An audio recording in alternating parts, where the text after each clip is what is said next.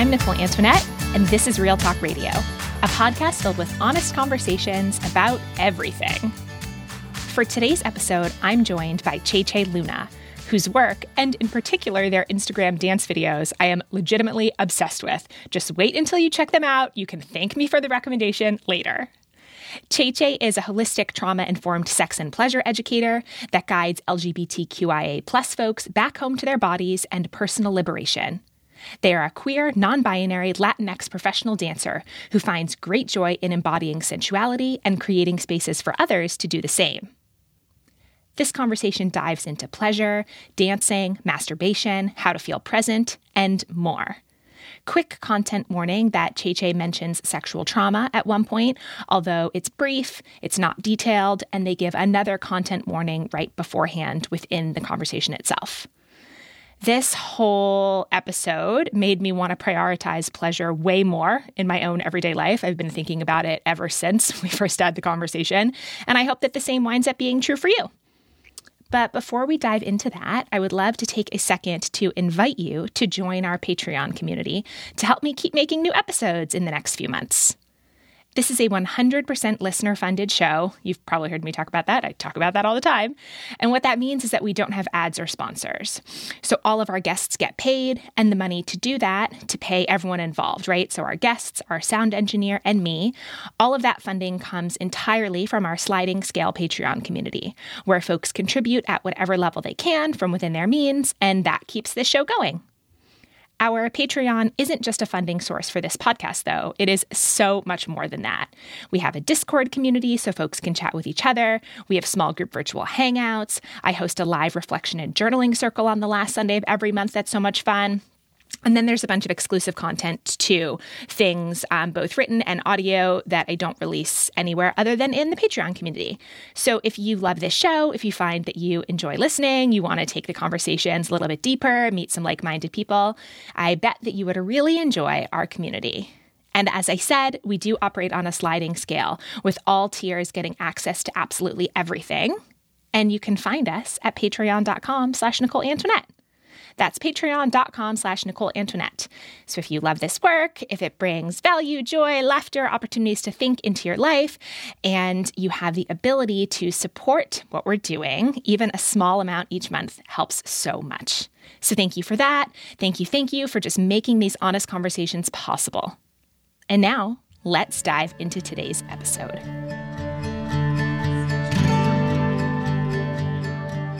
Right, here we go. Che Che, welcome to the show. Thank you. So happy to be here.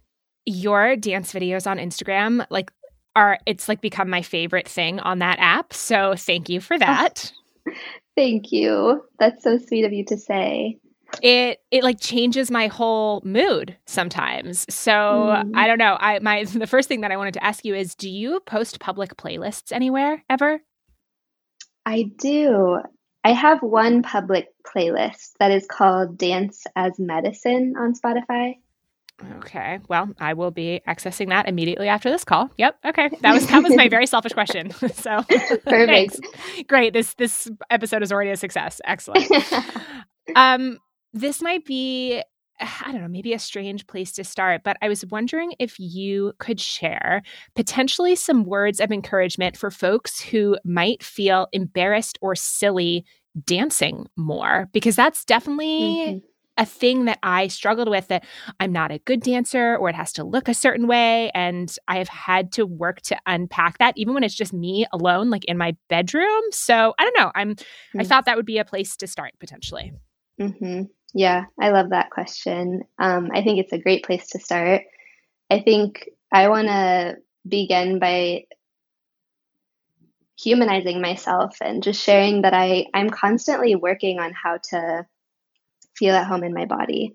And I think that Instagram can paint this picture of like, I'm always confident, I always feel liberated, I always know how to move, and that's just not my whole truth. Um, and so this question like hits home for me um, and it's something i'm always asking myself and then things that i have been landing in as of late are thinking about how our bodies have such somatic intelligence, right? And they they know how to tell stories. They know how to unwind if we can give them a safe container to do so. I like to think about how context is really, really important when it comes to movement. Like, same as within sex, like, what is the context that allows us to drop into our bodies and land?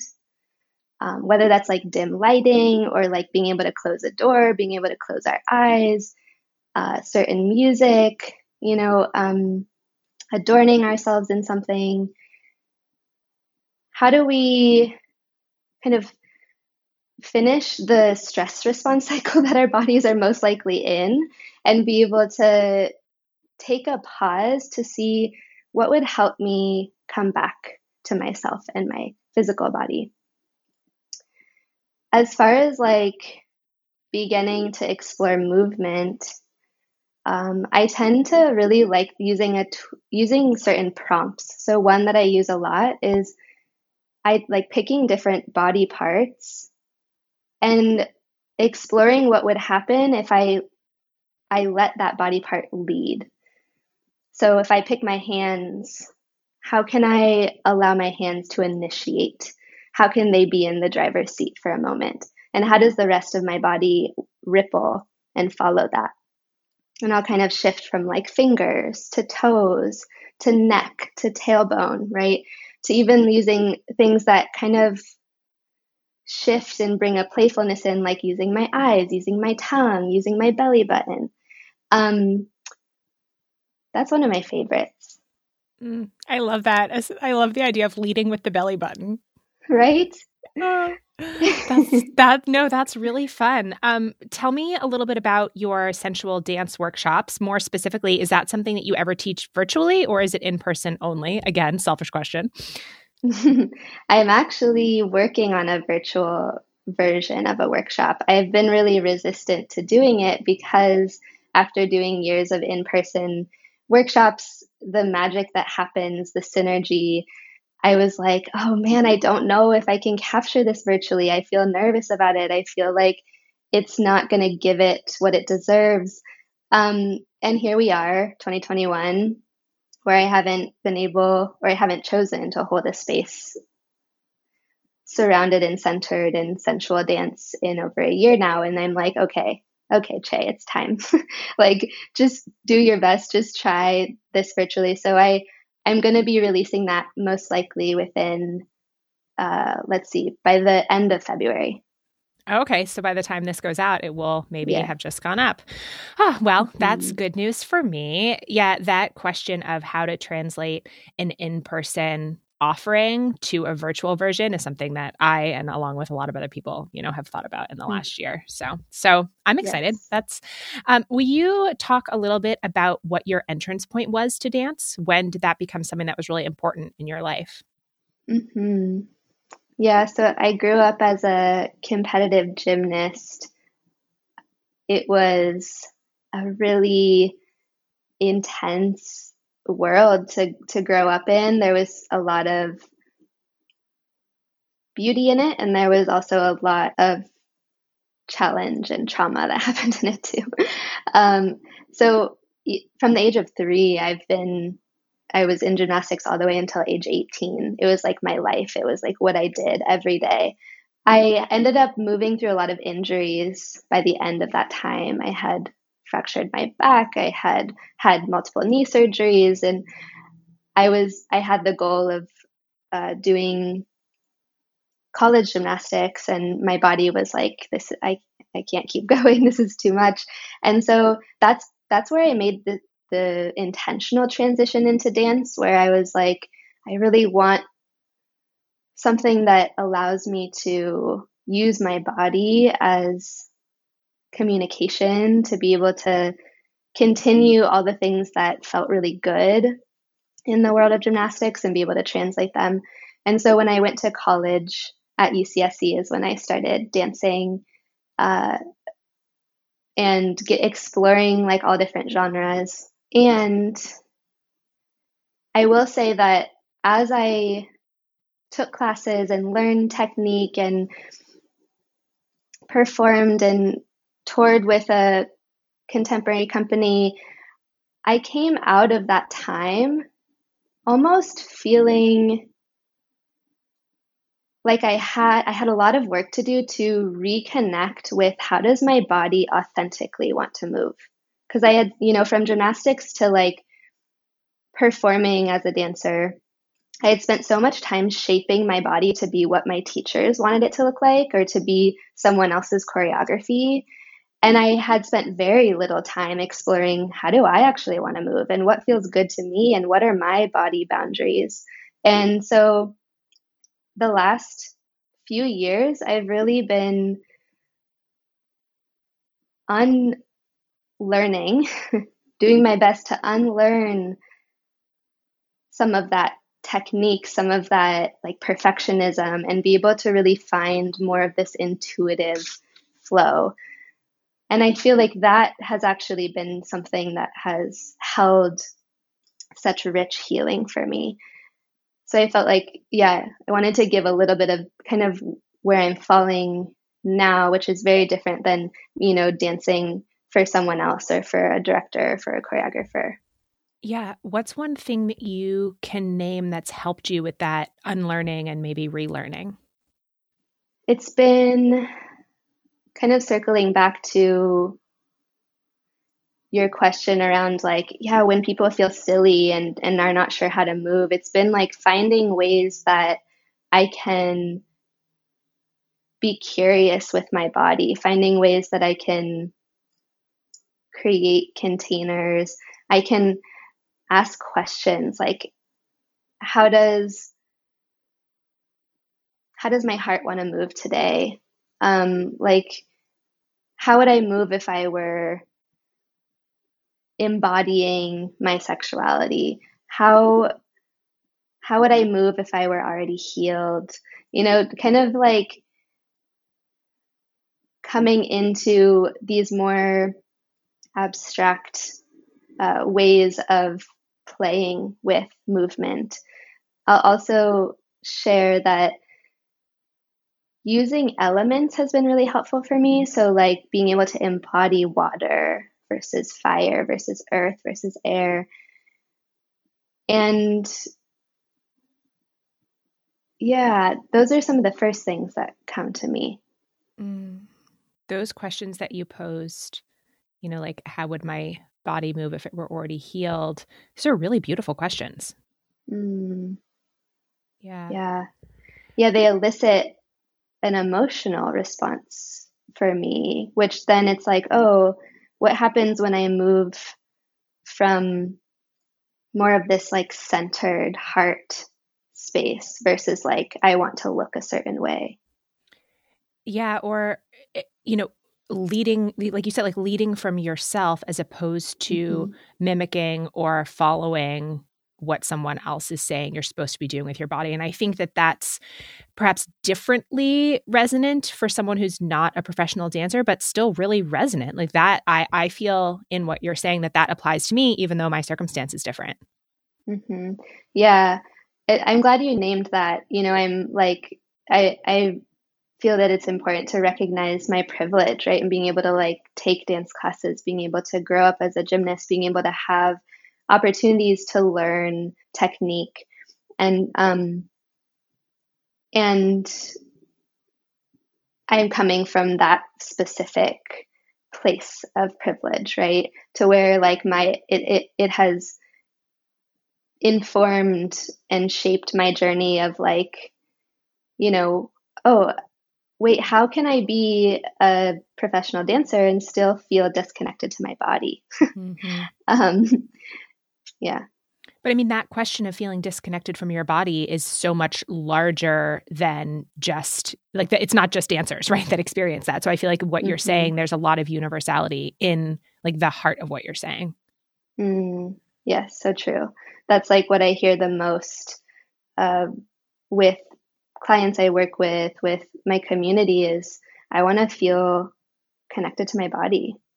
Yeah. You well you mentioned a little bit ago that part of this unlearning for you has been figuring out what your body boundaries are. Will you say a little bit more about that or maybe give an example? Yeah. I'd love to give a little trigger warning of just mentioning sexual trauma for folks listening and just be able to weave in that I I grew up experiencing sexual trauma as a child and like then you know also being in these worlds of uh, my my body being a vessel of someone else's vision is a lot what mm. it felt like. I had such a lack of body boundaries. You know, like growing up with coaches constantly like manipulating my body literally with their hands, right? Like shifting, moving me, like putting me in certain positions. Um, I also grew up in the era within the gymnastics world that was full of abuse and harm that now is starting to shift, right? And so when I when I'm talking about body boundaries, I'm really thinking about being able to track myself, being able to track my nervous system, being able to really notice what I have capacity for and what I don't, what feels safe and what doesn't, where I can stretch and where I break. What are these edges of like when I start to disassociate versus when I start to get hyper aroused and kind of enter into that like fight, flight, flee response? And how can I work to be caring for my body in a way that I don't have to push? I don't have to go beyond what feels safe for me. And I, you know, I spent most of my life living very beyond what I think was actually okay uh, for my own pacing and my own body. Mm-hmm. Mm-hmm. Yeah. Yeah. Thank you for sharing yeah. that. Will you also share when along maybe the the timeline that you were just talking about with gymnastics and you know dance and then maybe a new iteration of dance, where did the I don't know if interest is the right word, but in pleasure, in sex education, what was the like intersection point there for you? Mm-hmm. That came in when I left for college. Well, I'll backtrack a little bit by sharing that I grew up with a Catholic father and um, was very afraid of my queerness growing up. I knew I was queer. I didn't have representation of what that meant. I just was like, I feel different. I have a lot of crushes on pop stars and my like authority figures and a lot of femme people in my life. And so that was something that I was like, I'm going to put this on a bookshelf over here. I don't feel safe to address this. When I left for college, I watched a performance by a company called Flex, not knowing at the time that the members of that company were queer, were self liberated, were doing mm. so much work within themselves to center their own desire, their own pleasure. When I watched the performance, I just remember thinking, I want that. I don't know what that is. I just, I want to feel that. I felt very magnetized, like watching their movement and watching also how the choreographer had all these different relational dynamics happening that were very fluid, very queer, very uh, like polynormative, like not following a cis heteronormative script. And so my I had stars in my eyes. You know, I was just like, wow. And um, fast forward six months later, I was a member of that company. So I entered mm-hmm. that company, and there was a period of about five years where I danced with them and I performed and we traveled and they became chosen family and they taught me so much about who I was and who I was outside of who I was taught to be. I feel like that was where my sexuality really started to intersect with my this feeling of aliveness, this feeling of, oh, wow, I, I want to reclaim this. Um, when I was dancing with that company, is when I fell in love with a woman for the first time. And then it's also when I started dating queer folks of all different genders. And it was just a really explorative time. And so coming out of that, there was so, you know, I was going through a second puberty, right? It was like, who am I? What's happening? I have so many questions. Um, I have a lot of like that excitement, but also fear of feeling like, oh, I don't know the identity that I've carried for so long about myself. That was really like a driving force for me to enter into the world of sex education, of pleasure education, and start to initially use that work as like self inquiry and then start to when i started to get that like wow this is information we all deserve like yeah. wow this has been so missing i started to have such drive and this overflow to share it mm. there's something so powerful in uh, sharing or making or dedicating yourself in service to creating the thing that younger you would have really wanted, which isn't exactly what you said, but I feel that in what you're sharing. Absolutely. A hundred percent. Yeah. So I have to tell you, knowing that we were going to be having this conversation, a conversation that, you know, I assumed would be centered around pleasure, at least somewhat, totally changed how I spent my day today. It was like having that in my mind. I took this quiet solo walk in the snow and a really long, hot dance party shower with loud, awesome music. Yes. Used my favorite almond and vanilla body oil afterwards, like took the time to make a much more elaborate lunch than I otherwise would have done on a workday. Mm. So what I'm saying is thank you for inspiring me today. yeah, fuck yes, that sounds so delicious. yeah, it was it was really lovely. Um what's you what has your own pleasure looked like today? Ooh. I took a really beautiful warm shower. I before my shower I did some dry brushing, which I've really been enjoying lately. Me too. Mm, yeah. I meditated I ate a yummy breakfast. I did some movement. And here I am. And here you are. Do you have a particular meditation practice or app, or what does meditation usually look like for you? I have lately been using the Calm app and also the Chani app. Those have been my two go tos lately. the, Chan- the Chani app, basically, when someone's like, "What do you remember about 2021?" I'm going to be like, "The Chani app." That's what right. I remember. It's like the best money that I'm spending this year. right, life changing. So grateful. It's so good. Yeah, I, I did one of those too. I did the de stress one from the little meditation section in the app today. Mm. So you and I are having a very similar day. oh yeah, I'm feeling that. I I wanted to really ask quickly, or even just name that I think it's so beautiful, like the way that you shared how you've been orienting to pleasure today and how there can be that it's like it's a contagious thing um, sometimes is like oh when we can see other people choosing their pleasure there's like this permission right this agency and and i also feel that there is this practice of of orienting right of like there's always going to be so many choices and so much to do, but what are those small ways we're orienting to pleasure?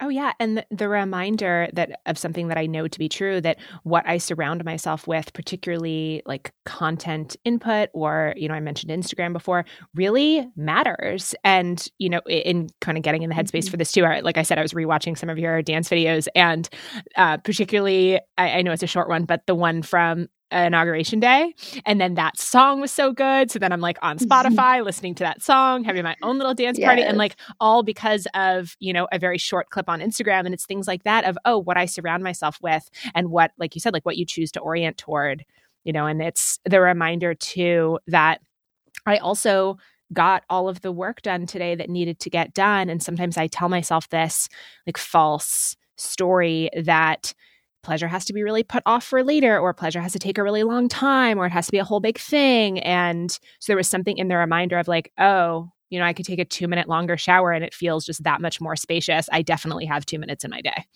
Yes. Yeah. Oh, that, all of that. So let's dig deeper into that a little bit and maybe talk more specifically about building a pleasure practice. Um, I know you shared some of the things that were part of your, I guess, pleasure practice today, but is there anything else around that that you want to talk about, especially maybe geared toward folks who are like, pleasure practice? What? Question mark, question mark. mm-hmm. Yeah. It's such a um it's such a big conversation. I the first thing that comes to mind is Pleasure Activism by Adrienne Maree Brown. Mm-hmm. And also this mantra that I learned from a teacher, one of my OG teachers, Rebecca Campbell, that is pleasure, not pressure. And seeing that we can have these subtle ways of allowing in pleasure, of engaging our senses, of slowing down, that that those 1% shifts really change our whole trajectory often. And so I love that you already named this as like I think sometimes we can have this image that like my pleasure needs to be so like grand and uh, extravagant and luxurious and like yes that's beautiful but also in the day to day and in the busyness of life and all the things we're juggling sometimes it's just a breath right sometimes it's just staying in the shower 2 minutes longer. Sometimes it's sitting down with my tea with some music on and those micro moments being able to allow our bodies to have these like moments of of calm of joy. And i do think also about the negativity bias that is a part of our wiring right?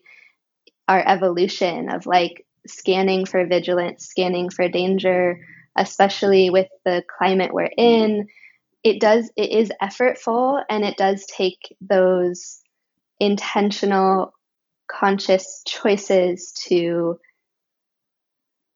choose pleasure to and even i want to say that if pleasure feels far away if pleasure feels inaccessible i like to be able to use it synonymously with presence mm. and just asking how can i bring presence to my current experience how can i notice the sounds the smells the flavors touch. If being in your body feels overwhelming, how can I notice the support systems around me, the colors, the textures, the sounds, right? And that there's always an opportunity for pleasure or for presence. How does yeah. that land for you? Is that yeah, making sense? Absolutely. And I, I appreciate the invitation to, if pleasure feels inaccessible, here's another road into that. Because one of the things that I was curious about and was going to ask you, and I guess maybe this is a good time for that, was about any limiting beliefs that you've had to personally let go of in order to live a more intentionally pleasurable life. And what you just described, like the relationship even to the word pleasure, there that can be something that's really loaded. It really, really can. Yeah, I had a lot of connection to it being frivolous. I had a lot of guilt around pleasure. I had a lot of connection to selfishness, but so- that selfishness being a bad thing, it was very binary. It makes me bad. And so starting to dismantle that binary, starting to, you know, I'll, I'll, I'll be honest and say that in order for me to like lean towards pleasure at the beginning of this work was not even this work, but just this like um, expansion, this healing. Uh, it was helpful to have a bit of a meta view about it. It was helpful to realize that the patriarchy does not want me to choose pleasure, like that I'm intentionally being disconnected from this part of my life force in order to purchase products, in order to be complacent, in order to be controlled.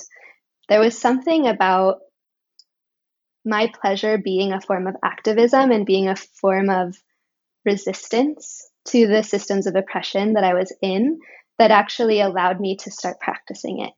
I actually couldn't quite source it from within at the beginning. Uh, and over time and with practice, I've been able to do that more and more. But often I still come back to the truths of like, how can I do the opposite of what capitalism and the patriarchy want me to do in this moment? Such a good question. Oh my God. Okay. So, can you actually take that a little bit deeper? Can you give some examples of if you are asking that question on any given random day of your life, what is something that you might do differently because of that? Because that's an, a freaking awesome question. Yes, absolutely. I mean, take yesterday.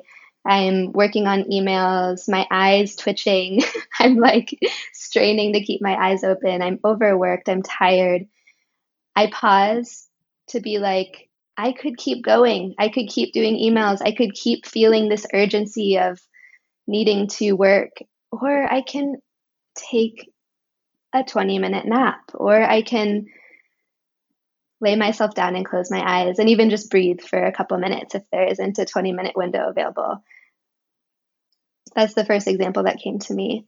Um, oh, there's so many. it's like those opportunities feel feel like pretty consistent and like there's always the invitation to ask that question. mm-hmm, mm-hmm. Yeah, it is really wild when you catch yourself. Like you mentioned, the eye twitch. For me, it's when I realize that I'm not that I'm withholding the break to go to the bathroom and pee from myself. Where it's like I have to get such and such amount of emails answered before I. I mean, and I I work from home. Like before I go literally to the next room and pee, which is going to take me less than two minutes. Like I just. Yes. Oh my god, that's such a good point. Is is is having those basic needs being uh, tracking a way to track.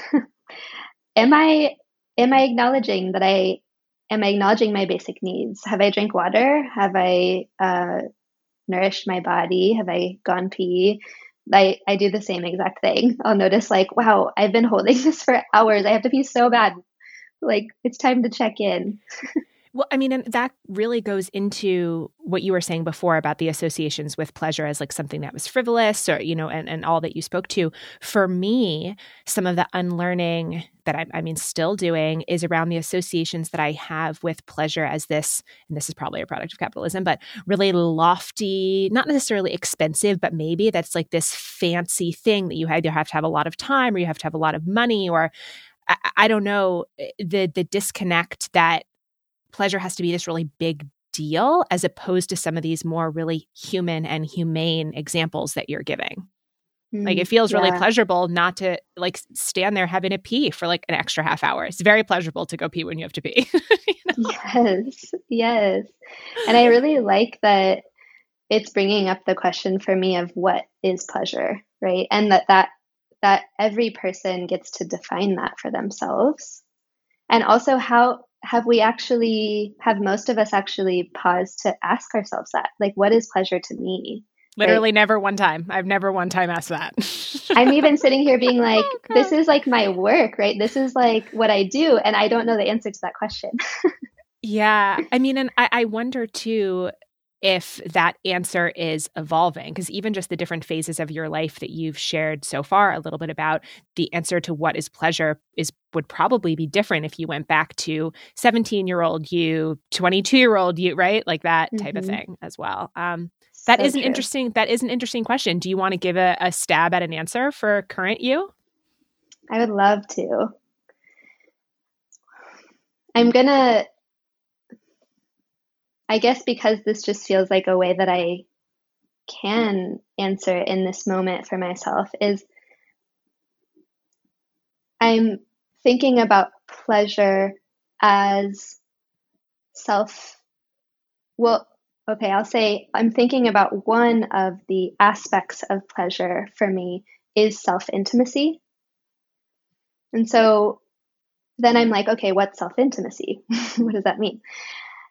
Um, and then I start breaking it down into, well, it's body awareness, it's the practice of accepting myself and the practice of loving myself. It's self forgiveness.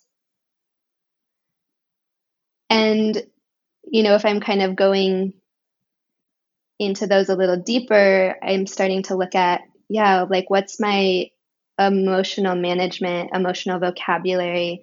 What is my ability to even notice and be aware of my needs, of my wants, of my desires? And that is, I feel like all of that feels like a portal to pleasure, right? It's like there's a lot of foundational stuff and like that creates the fertile soil to be able to open up places of pleasure to be able to allow in pleasure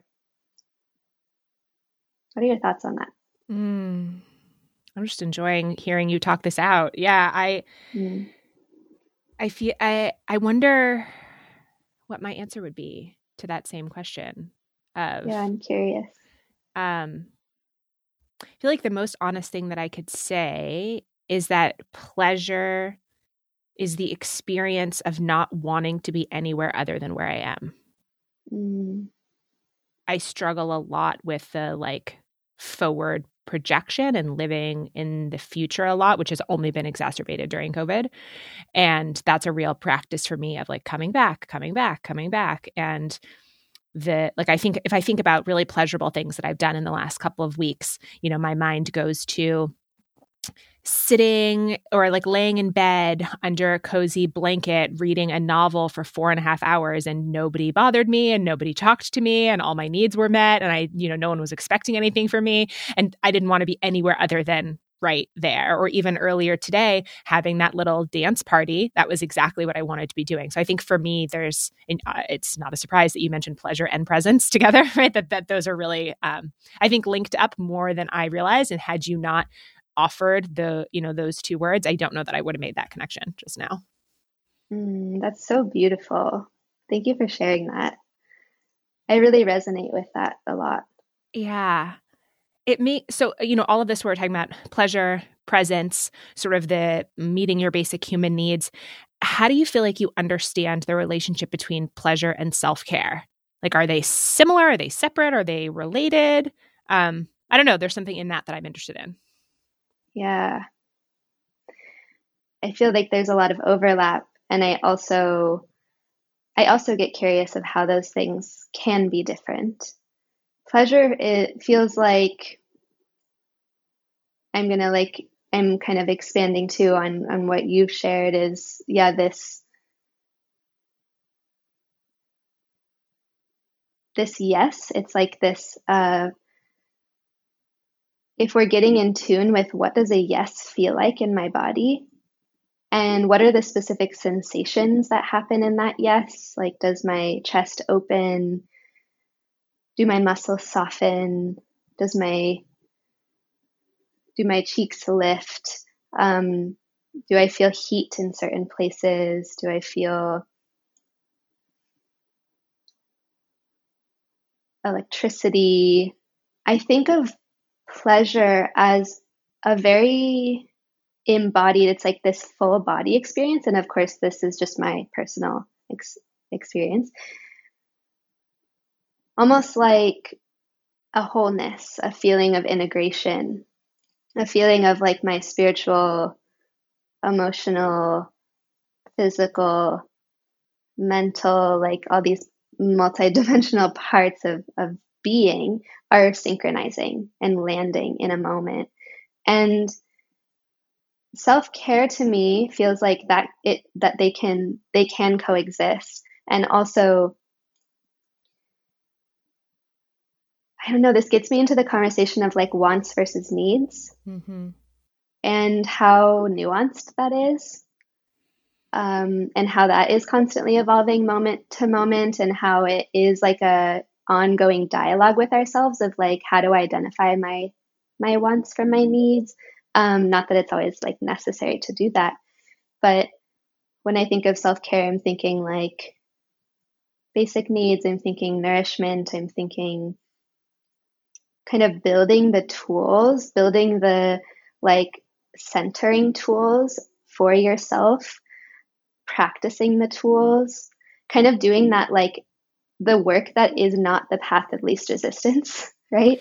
right? And then like then there's these moments of pleasure that get to start like blooming from that.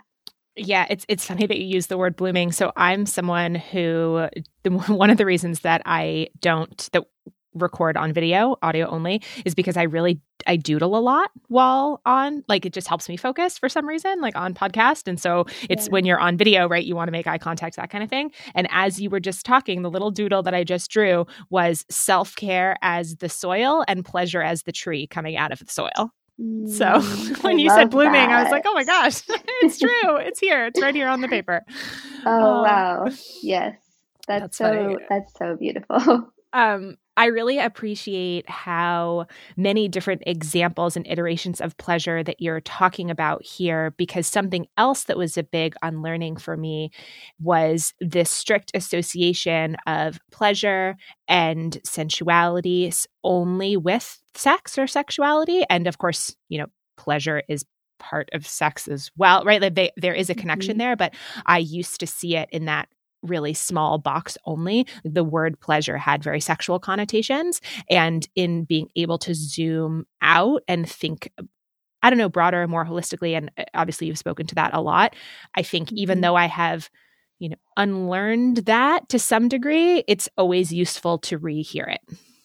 Mm, absolutely, it's it's this like lifelong, like living entity, right, of, of this relationship we get to cultivate with ourselves, our bodies. I, and I love knowing that I can also resonate with like, oh, I, I cannot uh, be in these conversations enough.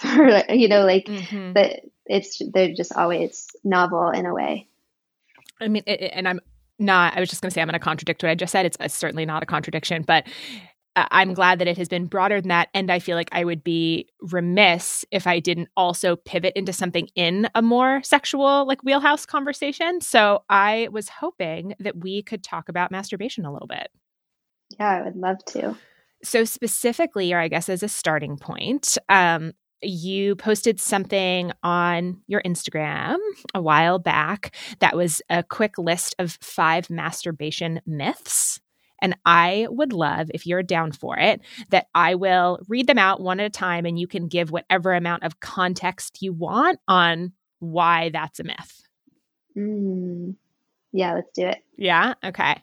Um, because this under like this umbrella topic of finding fulfillment in solo intimacy and obviously like you said before solo intimacy can be a lot of different things but i wanted to talk about this as part of it so i'm glad yeah. that you're down for that thanks yes all right. So myth number one on your list was it's po- that about masturbation. It's pointless when I can just have another person do the job for me. Hmm. Yeah, I really operated in this one for for a long time, and it it really dismisses that those are different you know that the relation sexual relationship we have with ourselves and the sexual relationships we have with others are different things. I think that there can be a lot of trying to compare like also trying to you know i, I like why doesn't this feel the same? Why doesn't it feel as good? Um they're really different things and i think that they have different benefits and i think that they both get to feed each other, coexist. And so, yeah, I, well, I'm curious, like, if you have any thoughts around this one particularly that are coming up for you. Yeah, my experience seems like similar to yours in what you said that you know that was an association that you made for a long time like oh this is pointless this is like what a partner is for right um mm-hmm. and realizing that that's not true and that I don't know. I I think a lot of conversation and normalization happens around what it takes to make any sort of relationship with another person work, right? You don't just expect to magically have a really solid friendship or to have this really fulfilling sexual connection. I think we're all at least for the most part, in agreement that effort and time and awareness and communication and showing up goes into building relationships with other people.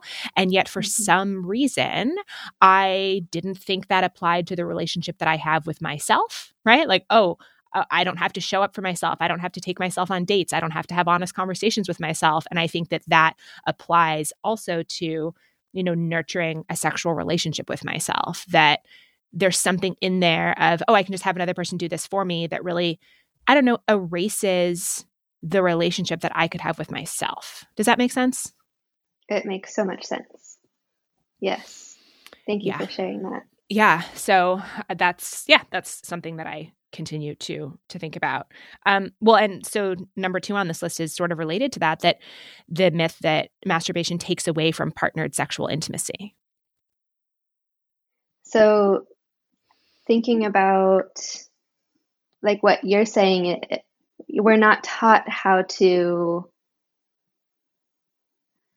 build and have intimate relationship with our bodies, with our sexualities. And there's a lot of fear. I think there's a lot of like almost um, like insecurity, I think that can come from when we haven't normalized masturbation. What are the things that we can, the limiting beliefs we can carry around how this could, you know, take away from partnered intimacy? And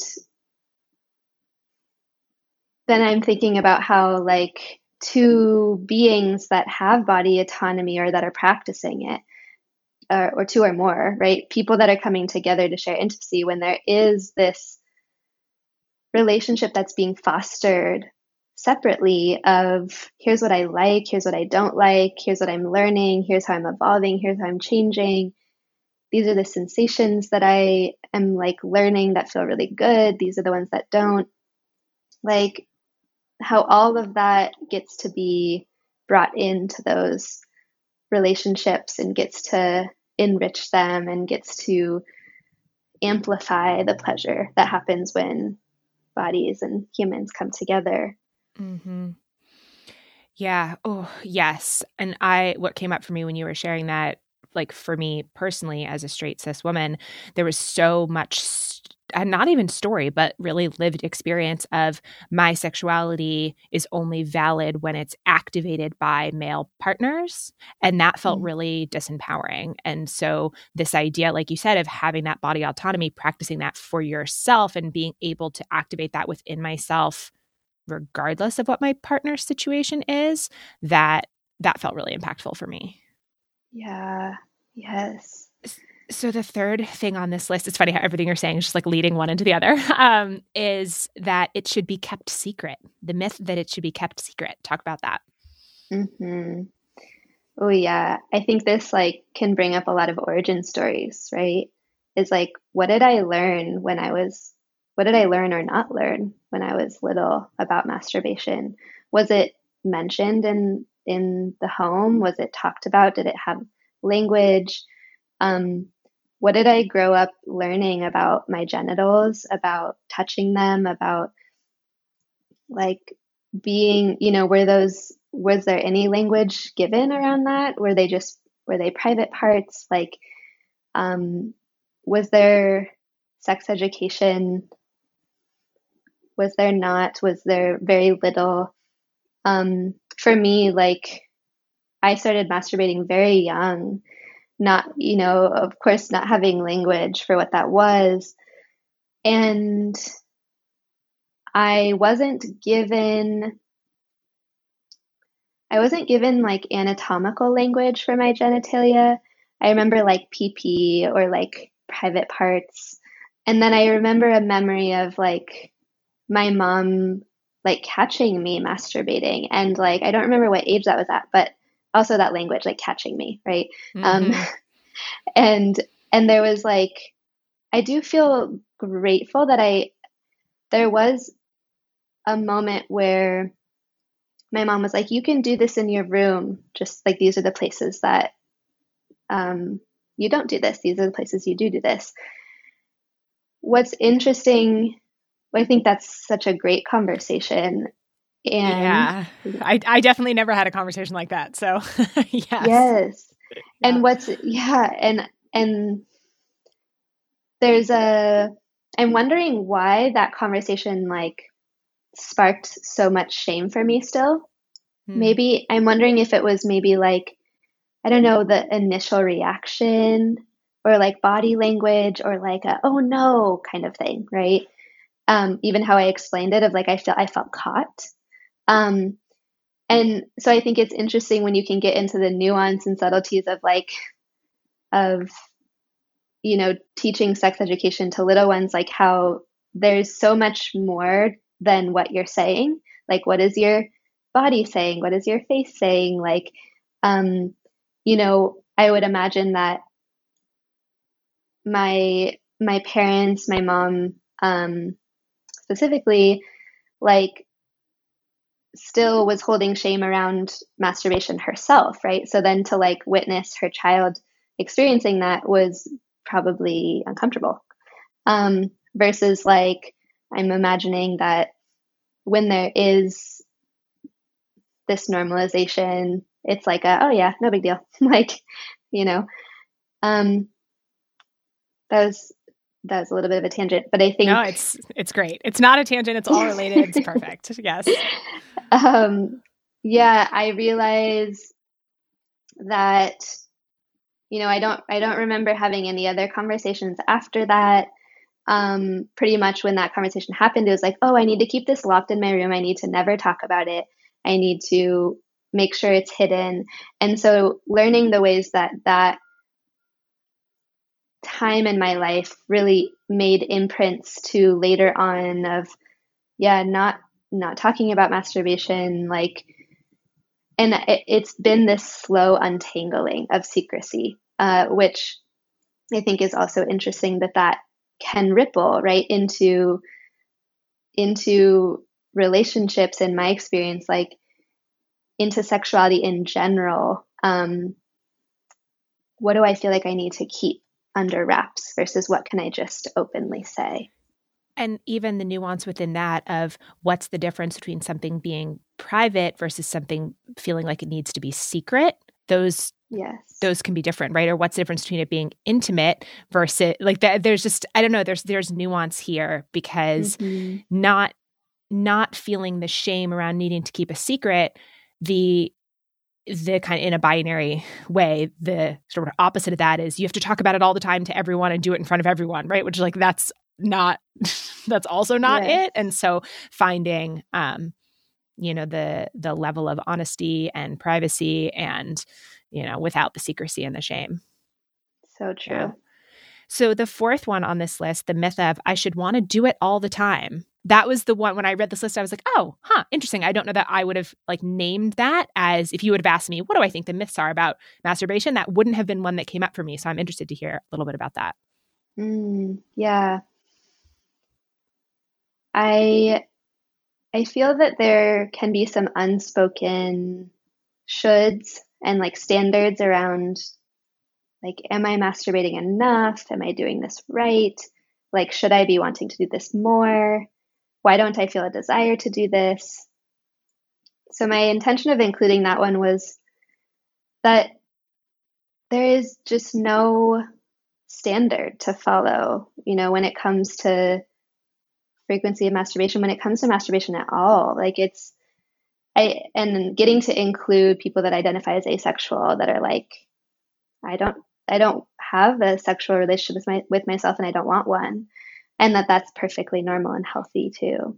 Yeah, and the fact that that wouldn't ping wouldn't have initially pinged for me is absolutely a blind spot about that specifically. So, yeah, as, as like it's not even just the you know, I should want to do like you said this more this being masturbation, but it making zooming that out to sex as a whole or sexual relationships with others as a whole.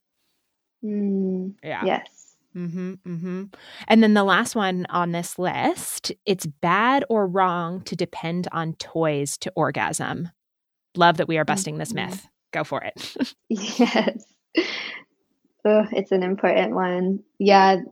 Well, there's so many pieces here. I mean, I'm such an advocate for toys. I'm such an advocate for resources that enhance our pleasure. And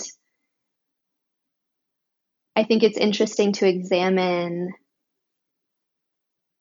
the ways that we think we should orgasm, if those exist for you, like the ways that you know it should happen in a certain amount of time. It should happen at this frequency. This is it, it measures great sex. Um, it should happen with like penis and vagina penetration. Um, with masturbation like it should happen with my own hands. Um, and and so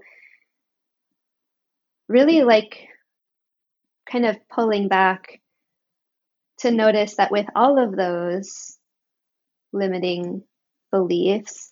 There's this thread of of like my pleasure needs to fit in a certain or my and my orgasm like it needs to fit in a certain box. It needs to happen in a certain way. I need to not like take my time in this process like uh, part of it maybe like my body is of service like you mentioned earlier like feeling that is our pleasure actually for us or is it for someone else and so getting to start to reclaim like oh my orgasm gets to be mine. And that's actually my responsibility. That's something I get to have. It's something I get to define. Um, it's something that I get to explore in any ways I want to or don't want to. Those are some of the first things that come up. Yeah. Oh, yes. You mentioned that you are very pro whatever resources that eh, you know enhance our pleasure. Would you be open to sharing some examples of resources that enhance your pleasure that folks might be curious about or interested in? Yes absolutely. I so it, to, to start i would love to share that i think it can be important to have an understanding of responsive desire versus spontaneous desire. And, you know, Emily Nagoski talks about this in her book, Come As You Are. There's like a lot that we're oversaturated with around spontaneous desire. It's like what we see in movies and books, and uh, it's passionate, it's intense, right? It's novel. Um, responsive desire is not talked about very much. And it's interesting because it's actually very, very, very common, especially with people with vulvas. And it's going to be this like this process of us your it's like our furnace is slowly heating up right it takes time to allow arousal to happen it's going to take something like sexually relevant in a context that feels safe and yummy in order for desire to arrive and to start um, unfolding. So I bring that up because I'm someone that operates mostly within responsive desire and me too. Yeah definitely yeah, definitely like, me too. And also that i used to have a lot of shame around that. What's wrong with yes. me that i don't you know xyz yeah. Mm-hmm. yes exactly. So then yeah in that like oh this is actually normal. This is actually beautiful I started to be like, ooh, what's my toolkit? Like, how can I build this big toolkit of what can yes. bring me into my pleasure? So, thinking about like ethical feminist porn has been huge for me. Um, a couple resources that come to mind, or even a few. There's a lustery.com, which is like real couples having sex, like filming mm-hmm, themselves, mm-hmm, which I mm-hmm. love. uh, Dipsea, Crash Pad series, mm, Pink Label TV, Four Chambers. Also, reading erotica. Like, I love thinking about, you know, I, Shebop has a link. Shebop is a sex toy shop in Portland, and they have an online link that separates their erotica into categories, which I think is helpful. And kind of being able to be like, what kind of stories do I want to be reading? And starting to like play with reading them out loud, reading them with a loved one, like getting the imagination flowing, getting that erotic imagery, like some new inspiration. Also, bringing in elements either, like either if that's energetically if that's literally like how can elements be inspiration for sensation play? Like what would watery touch feel like versus like fiery touch? Yeah it's like, like what you mentioned with dance and the elements exactly. too. I definitely see the connection there. Yeah that's lovely. Mm, yeah Oh, resource palooza. I feel like that's going to be like a good Google Fest for everyone listening afterwards. I think that is a wonderful place for us to start to wrap up. If you could leave folks with one call to action based on our conversation, what would that be? Maybe a question to ask themselves or a teeny action to take? Mm. I would I'd love to just give the the inquiry of what is one way you can orient to your pleasure and or to your to your presence today? Mm. yeah that, that's a great question. What's the best place for people to find you say hi? Do you have a particular favorite way to connect with new folks? I would love to connect with new folks via my instagram which is at che dot che dot luna. Also my email, hello at checheluna.com and or my website, checheluna.com. Yes, I will put links to those things in the show notes. Please know that you are very, very invited back for round two. I would love to talk about like being really slutty, sexual integrity, kink. Like there's just so many other things yes. when I was like reading through your work that I'm like, I want to talk about that. I want to talk about that. So you are oh, you are always I'm, welcome back. But thank you so much for everything that you shared. Thank you. I'm shimmying a finale sh- shimmy for you. Yes, finale shimmy. Yes, yes, yes, yes. And that's our show for today. Our music is by Adam Day, who also handles our sound editing. Thanks, Adam. You're the best.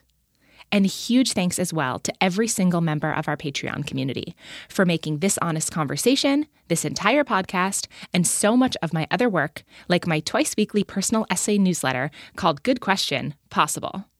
Your monthly funding allows me to keep creating resources and gatherings for folks who crave honest conversations, both with themselves and others. And I fully believe that these conversations can change our lives, our relationships, and our world. To join us, just come on over to patreon.com slash Nicole Antoinette.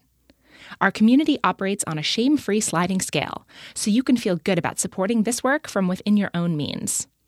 So I'll see you over in the Patreon community, yeah? And until next time, I want you to know three things. First, that you are enough. Second, that you are not alone. And third, that I'm totally rooting for you.